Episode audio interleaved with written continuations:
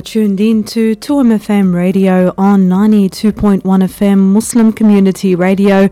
I'd like to welcome all our listeners who are tuned in either via 92.1 FM or 2mfm.org live streaming or via our 2MFM radio application.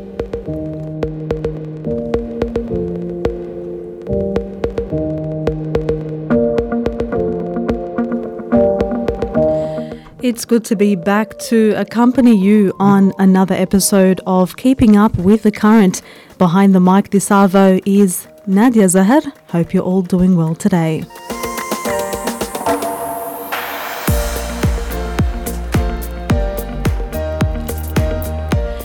In today's episode, I'll be talking about the barriers that vulnerable and marginalised Australians face that prevent them from being able to access affordable dental services. While there are certainly people in this country who are able to access oral health care, there is a disproportionate number of underserved and vulnerable populations who cannot, and that's due to numerous and complex barriers. Today I'll be speaking with Margie Steffens, OAM, who is the DHAA Chair of Special Needs Dentistry, an academic at Adelaide University, and Program Director of the Community Outreach Dental Program. Today, she'll be addressing some of the factors that prevent vulnerable Australians from accessing dental services, some of the repercussions of that, and uh, what she has been doing to curb that problem.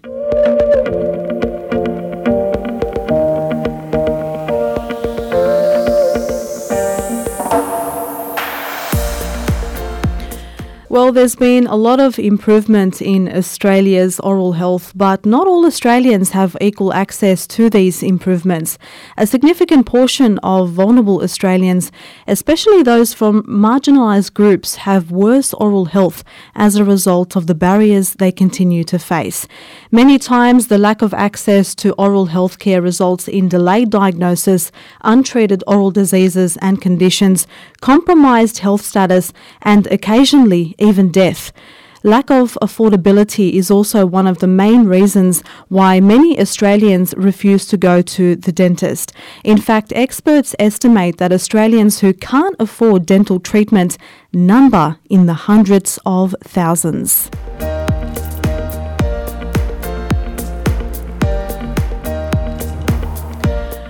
But what is being done to curb this silent epidemic? Well, a woman's realization of how huge the gap was with marginalised populations led her to establish a clinic for homeless and marginalised people in the Adelaide CBD. She's Margie Steffens, OAM, the DHAA Chair of Special Needs Dentistry. She's an academic at Adelaide University and Program Director of the Community Outreach Dental Program. She has a lot to say about the disparities in access to oral care in marginalised populations and what she's been doing, I guess, to improve the access to necessary dental care.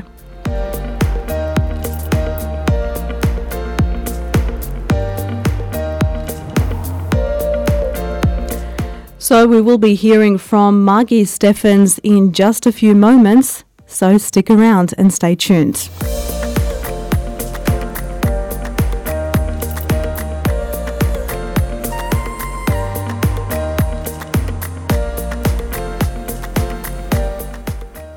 So, to talk about the barriers to accessing necessary dental health by vulnerable and marginalised people, I'm on the phone now with the DHAA Chair of Special Needs Dentistry, Miss Margie Steffens OAM. She's an experienced dental hygienist and an academic at the Adelaide Dental School.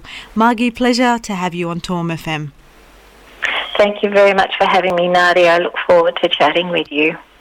Look, research has shown that members of our community, especially from disadvantaged and vulnerable groups, encounter significant obstacles when it comes to maintaining good oral health.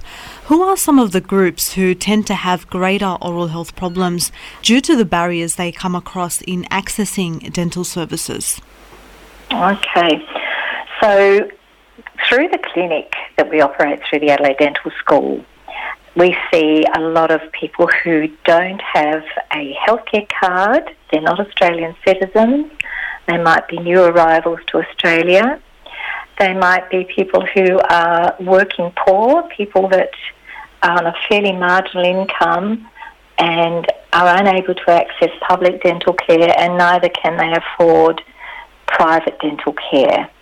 So it covers a very uh, diverse group of people, you know, mm. from um, it's nothing to do with education, um, academic education or schooling.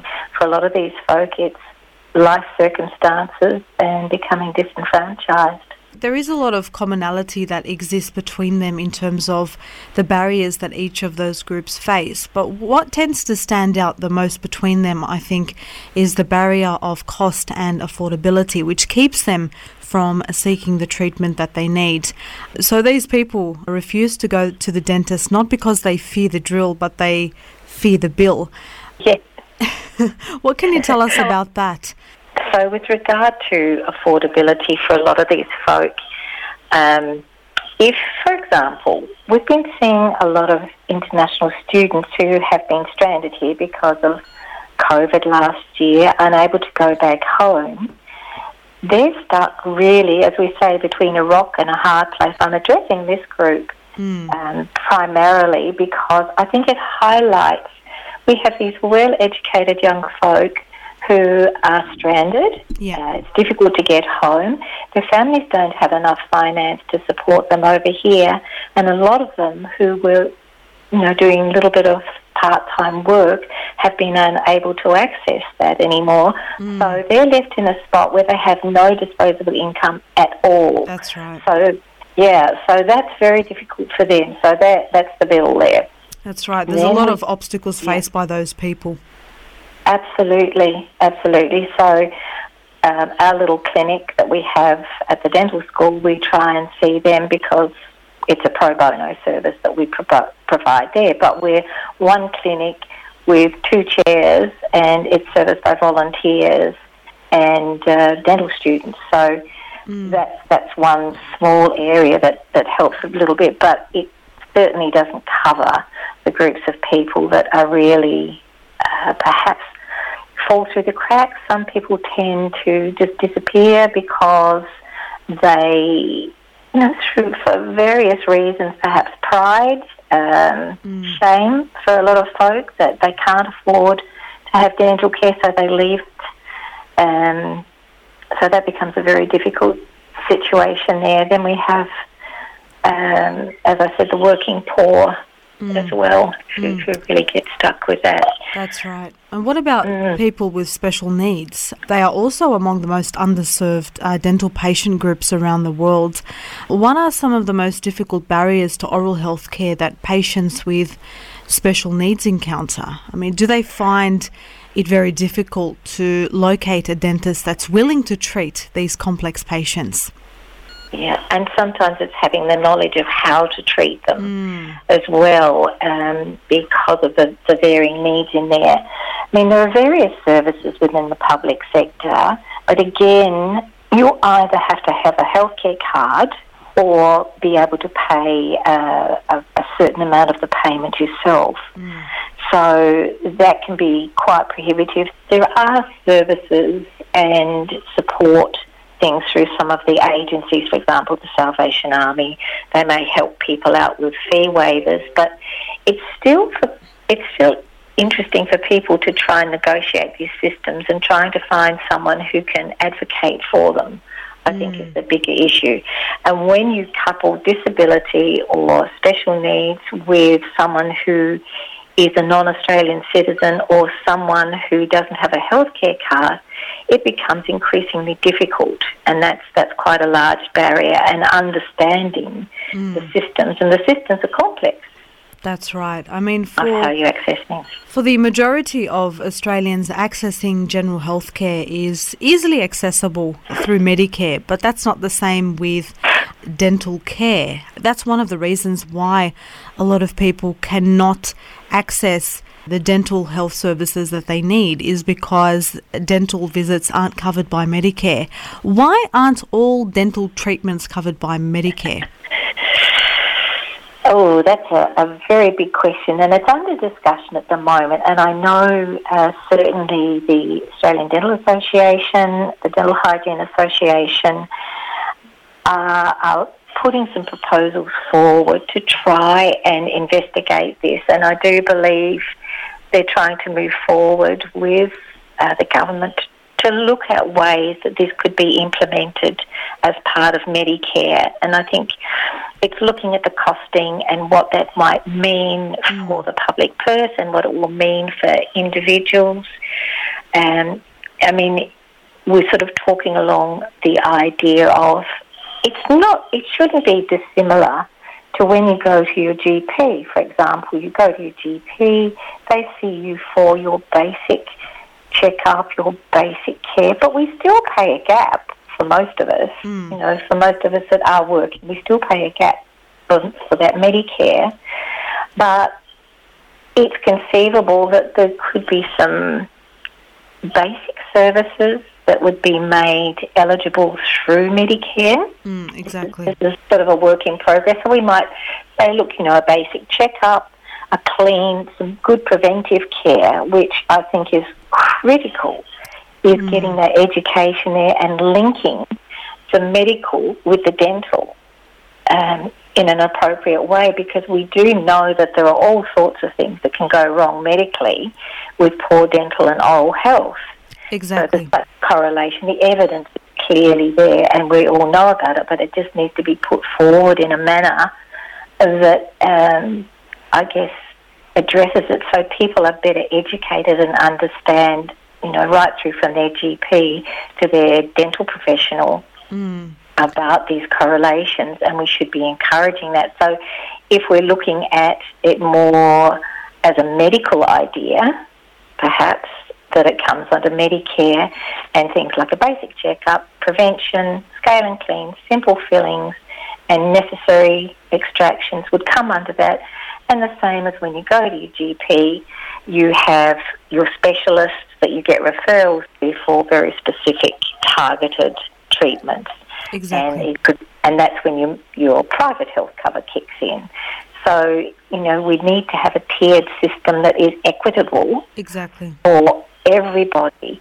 And so that would then, if I can go back to our international students who are here, they get covered for Medicare for their medical services, but not for dental. Mm, mm, so mm. if that, you know, looking at that population, I think it's very high in my mind because I, I teach and uh, we've been getting lots of referrals for these folk coming in, and it's really highlighted to me clearly that it doesn't make any sense at all not to have that covered, not just for these young folk, but for the general population primarily. Exactly. I mean, it makes sense to have basic oral healthcare services covered by Medicare because we hear time and time again that prevention is better than cure. So we would be able to prevent the onset of expensive dental intervention by simply getting regular preventative care like regular checkups and cleanups. But for a lot of people, they only see a dentist when the situation looks life threatening. And even then, in those situations, there are numerous people in our community who cannot even access dental essential dental services when they have a life threatening situation. It does make sense to have preventative health care that's accessible through Medicare to prevent the onset of those debilitating oral health conditions. That's absolutely true, and it would prevent a lot of these unnecessary hospitalizations because of an emergency. Um, you know, from uh, a dental abscess, for an example, which mm. can then drain into the lungs, it can drain to the heart. Um, people yeah. can get a brain abscess from things like that. It, it's really very, very serious. Exactly. And, you know, we need to look at uh, improving health literacy, I think, for the general population as a very holistic um, target, you know, instead of just talking about diabetes by itself you need to talk about it's not just about uh, sugar control and um, healing. The healing aspect also impacts on dental healing too. So Absolutely. let's get head back on the body. Exactly. A lot of people don't realize that the uh-huh. mouth is a mirror of the body. So, if you have an infection in the mouth, it can spread to other parts of the body. So, poor oral health can lead to health complications outside of the mouth, like, as you mentioned, diabetes and heart disease. So, there there needs to be, I guess, a shift in the way people think. You know, a shortfall yeah. of dental care does lead to greater health problems. I mean, there are a lot of people who assume that the problem will just go away, but leaving dental issues untreated can escalate. What is the worst that can happen, Margie, when emergency dental needs are ignored? What's the worst that can potentially happen? Perhaps? You can lose all your teeth. You can end up with what we call a bacterial endocarditis, so it's an inflammation around the heart, which can cause cause permanent damage there mm, mm, because mm. of an untreated bacterial infection in the mouth. There's also the psychological impact of pain and poor appearance. So people's behaviour changes when they're in pain. I mean, if we all think back to when we might have had a bad headache or a sprained ankle or broken arm or something, and that pain is constantly with you, and you imagine pain in your head all mm. the time, you, you can't sort of remove yourself from it at any time, and it has a tremendous psychological impact. Absolutely. On, on how people respond to the world. You know, you see incredible changes. It affects your quality of life, and, and the negative impacts of poor dental health do go well beyond just having bad teeth. And as you said, it's psychological, it affects employment and well being. Yes. yes, there are direct treatment costs, but there are also many hidden and unexpected costs of poor oral health. Exactly. I mean, what I find very sad is that there are so many young people who suffer from dental problems, and that leads them to not being able to chew properly and being unemployable because their mouth looks so terrible. You know, they're deprived of achieving their full potential because of the dental issues that they are experiencing. And these are young people that we're talking about. You know, they haven't experienced life yet. You know, already early on in their life, they are suffering from mental health issues as a result of their problems. You know, people are bullying them because of how they look, they're not being employed because of how they look. Right. We had one young man that came into the clinic as an example of that psychological pain that's going on.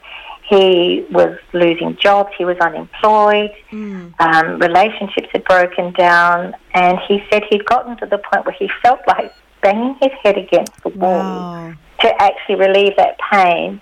And uh, he had his, his dental work done. Mm. And he just said, "Oh my gosh, I can't believe how different I feel." And we spoke to him a few months later, and he said, "Look, I've got a job again now.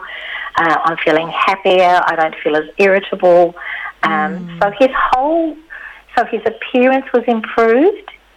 Yeah. He was employable. His whole relationships, his socialization improved because he could actually, uh, he was out of pain. And I believe we can go a long way uh, if we look at some better better methodologies and and cost. You know, we have to look at the cost to society financially, but the cost socially to society when people are um, not able to get work and don't feel like they're functioning members of society. And so we need to really very carefully decide how we're going to manage that through some better access for dental care. Absolutely, absolutely. It's about time that we think about, you know, innovative ways of making sure that people, especially vulnerable people in our community, are able to access the dental services they need because at the end of the day it's it's affecting the quality life of people and so society won't thrive if people's mental health are at stake and people's physical health are at stake. Now, a lot of people from the Middle Eastern community are known to go overseas to have things like implants and veneers because they simply can't afford having it done in Australia. A lot of people don't realise that there are ramifications of doing that. So, what can you tell us about the ramifications of having your teeth fixed overseas? Okay, gosh, that's a really complex thing, but we hear a lot about what we talk about called uh, dental vacations, where people go overseas for a holiday. I think there are, um, for example, let's let's look at implants. Mm. They need very careful maintenance. They need um, a good period of time from the beginning through to the actual completion of it, where you know, putting an implant in isn't just like screwing something in. You have to look at the person's general health, mm. their lifestyle, all the risk factors, and you need time for those basic implants that are put into the bone to heal yeah. before you load them up. Mm, and mm. what happens is that people go over there overseas, they get them done with bang um, in a week, mm. so they have them. you know, the unrealistic the expectations. Oh, and then they come back here and they end up with a dreadful infection around them. That's the risk. Yeah. And then they're at risk of losing them. Wow. And so it's not it's not a simple thing at all, and I, I do wish people would, would think carefully that loading those implants up immediately mm. can be really quite disastrous, and they really need a very experienced clinician exactly. to actually assess them. So the assessment process is critical. Mm. The follow up afterwards is critical, and regular maintenance is critical. Yeah. And what will happen is that there will be a lot of dentists who will not feel happy about following up on someone else's work when they're not really sure about the materials they've used and if things we're going to do are going to be compatible with what they've had done overseas. So it's it's a huge risk. It is a huge and I, risk. Mm. And I can think of a number of people that I've seen over the years that where we've had to remove their veneers mm. and their crowns because they've been so poorly done. And then they get recurrent decay underneath the existing teeth because they've not been sealed off properly. So mm. there, there are some places overseas that do a very good job too. But I think people need to do their homework very, very carefully and find out who they're going to see, where they're going to see them, where that person has obtained their credentials and qualifications, and that they give the proper due diligence to assessing that person's general health and their risk factors very, very carefully before they're done. So I'm always very nervous when people tell me, mm. I'm going overseas to get that done. think, That's ah. right. Oh, no. Yeah. Yeah, a lot of people tend to just choose the shortcut, um, uh-huh. but they don't realize that the standard of care and medical education is not the same in all countries. So, if things go wrong, uh, things can get costly and complicated. So, sourcing the same materials to replace an implant, for instance, uh, can be difficult if the materials were sourced in Thailand, let's say. So, and there are other examples like when an implant or crown breaks you know, maybe our lab repairs it for free, but if they weren't sourced here, the laboratory has to charge. So there are a lot of added charges, unexpected out of pocket costs that people don't tend to realize um, might just pop up. So, right. so you'd agree as a professional that going overseas to seek dental services is a calculated risk. You know, you might be saving yourself money at the beginning, but down the track, you most likely will be inundated with costly and stress inducing expenses. You know, I, I really wanted to address this topic because it's something that's very common uh, within the Middle Eastern community for them to go overseas primarily for the purpose of seeking dental treatment because they cannot afford it here in Australia. Mm. Yes, and look, sometimes the options, and I've, I've, I've come to realise that cultural norms play a very big uh, part in how we address these issues with people because how we see dentistry here and how it's perceived and addressed in some other countries mm. is, is very different. You know, here it's more a conversation between the dental professional and the patient, whereas in some overseas countries, and you've highlighted some of the Middle Eastern countries, that yeah. people will go in and say, I want this done, the dentist or person will say, Oh, yes, I'll do that for you. And then they come back here and we say, Oh, gosh, no, we can't do that for you because of this, this, and this. And so it creates such a disparity between mm. understandings. And I think that's one of the biggest issues is that we as dental professionals need to understand about the cultural norms and acceptances of mm. people from other countries, but they also need, in turn, to be educated about this is not in your best interest. And I, I know it's very frustrating for them when we say to people, I'm sorry, we can't do that for you because it's not going to work. But why can't you do that? Because, mm. you know, I can go overseas and get it done. Well, all right, at your own risk. That's right. Uh, it is a calculated risk. But there are people mm. who are willing to take that risk. Mm-hmm. However, based on the experiences that they hear from other people, they end up changing their minds about it. You know, a lot of the times they will be given the information that, okay, you get whatever you need to have done overseas, but any time that you have an issue, you know, after coming back to Australia, if you have an issue with whatever work they did, your dentist here will refuse to touch it because That's there has been work done by someone overseas. And that is a massive problem. So you're left with having to actually go back overseas, which is costly.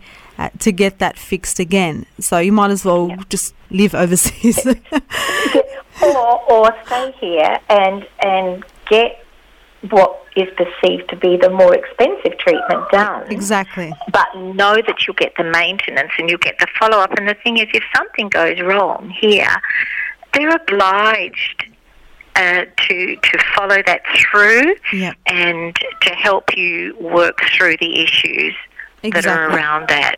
Yeah. Look, Margie, yeah. for a lot of people, they refuse to go to the dentist in fear of the out of pocket expenses. I mean, you do get, you know, told that, okay, this is going to cost this much, but then the dentist discovers there are more issues that need to be solved, um, and then there's more added costs. How important yeah. is it for dentists to be transparent with pricing and treatment plans? Why is it important for them to properly explain to the patient the potential costs right at the beginning?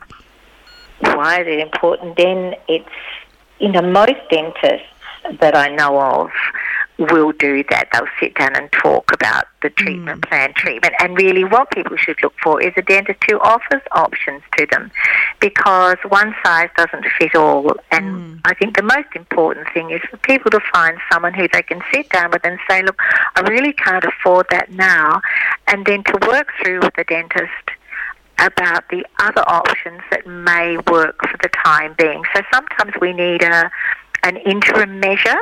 Mm. And as I was saying, most really good dentists will do that with a patient and say, look, today this is the ideal treatment and this is how much it will cost. This is the other that we can do to help you get through uh, and still maintain functionality and aesthetics, good appearance, etc. Um, but long term, it may it may need replacement or something, and then we mm. can do this. So I believe it's becoming mu- much more um, important, and certainly when we're teaching students now, it's about consent. That's right. Informed consent is a critical thing where you have to explain everything, and we're obliged by law. Mm. And through uh, the governing bodies of the Dental Board and AHPRA, to to be absolutely transparent, and that it is a reportable offence if someone has not been clear and has not gained appropriate consent. So. Mm.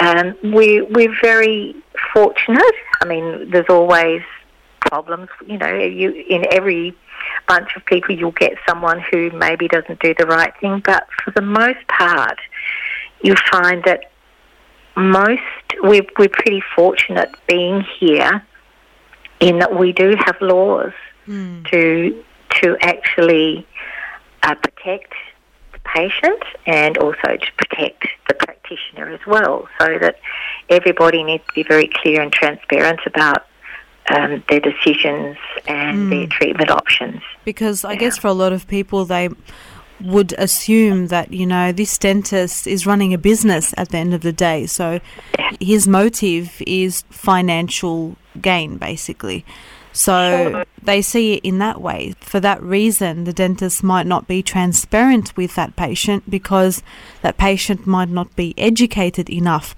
to understand the circumstances. That's exactly right. Yeah. And that's that's always tricky too when people um, don't have the know-how or the access or the advocacy to mm. be able to to sort of sort things out for themselves. But that's where we have um, you know, like there's the dental associations that people can ring up and say, look, I'm, I've been to see a particular dentist. I'm not happy. Can you recommend someone yeah. that I could go and see? I would like to get a second opinion. And mm. every person is, is absolutely entitled to a second opinion if they have any doubts at all. Fabulous, so, fabulous. Yeah. So you're the program director of the Community Outreach Dental Program that provides free essential dental care for some of Adelaide's most vulnerable and marginalised people, including the homeless, drug addicts, and very low income earners. So tell us about this community outreach program that you're a part of and how effective has it been in providing essential dental care for those who have difficulty accessing it? Well, this is our 10th year that we have been in operation, and thus far we have survived pretty much on grants and funding from the community. The university supports us, um, and we work in conjunction with Housing Choices South Australia, mm. part of the Adelaide, part of the Australian branch of Housing Choices, and Common Ground, which provides low cost, affordable uh, accommodation for homeless people. Wow. Um, so we work on a referral system. We have volunteer dentists, and we have all our dental and oral health and dental hygiene students are rostered through the clinic, and they're supported and mentored by some of our really very experienced private dentists who give up their time to come in and tutor and supervise students in at the clinic. And we have a great collection of private dentists that if we can't do treatment for them there, I've got some really wonderful people who we contact and on a case by case basis and get them to see some of the more complex patients we're not able to manage there. And I also have a good relationship with the Adelaide Dental Hospital, so South Australian Dental Service. They help us out with some of our very, very complex patients, and we can do a referral into them. But of course, they have to have a healthcare card. Mm. But nonetheless, it, it, does provide some sort of support there. So um, I like to look at it as that we work in partnerships with a whole range of people um, to help provide care for some of these really tricky patients to see mm. uh, who may not get care otherwise. So that's it in a nutshell.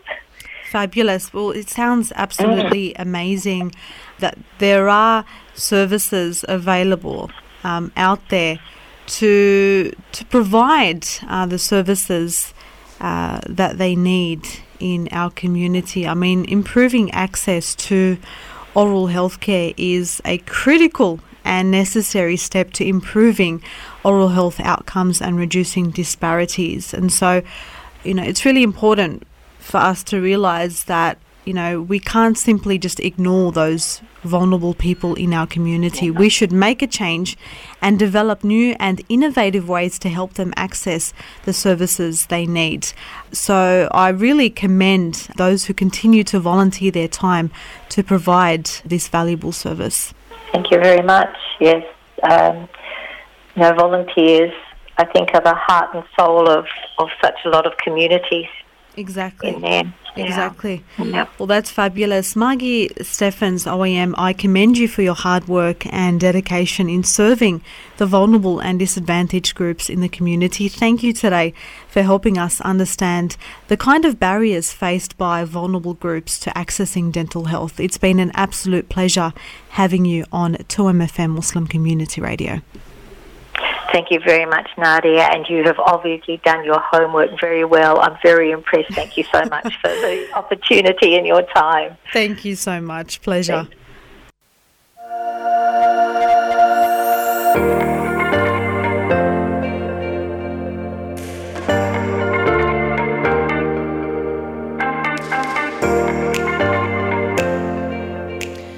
See, even though we finished school, we still have some homework to do. Of course, research is a part of our programming production initiatives. Of course, there is so much research that has to be done to address these topics to you. You just heard from Margie Steffens, lecturer, clinical tutor, and founder and coordinator of a dental outreach program at the Adelaide Dental School, University of Adelaide. She addressed the disparities in access to care in marginalised populations and uh, what can be done to counteract that.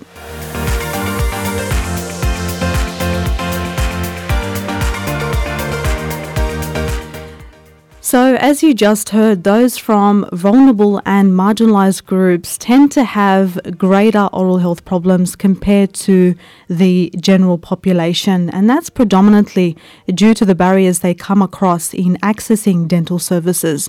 You know, a lot of people don't obtain the required and essential dental care because they sadly cannot afford it, and that's one of the main reasons why people don't visit the dentist and that leads to a lot of untreated dental diseases. And as we know, those dental problems can actually escalate further and lead to problems in the body, including diabetes and heart disease.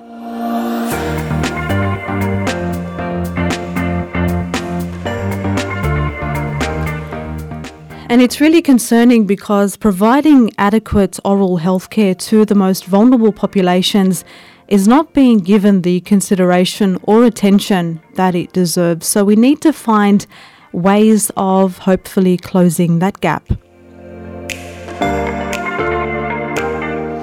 And Margie has been serving the community through the Outreach Dental program that she has founded. Through that program, she's been able to provide essential dental health advice and care for a range of marginalised adults and young people. She's even helped people who were drug addicts, people who are poor, international students, refugees, migrants. So it's a fantastic initiative, and hopefully, we can develop more of those outreach programs to close the gap.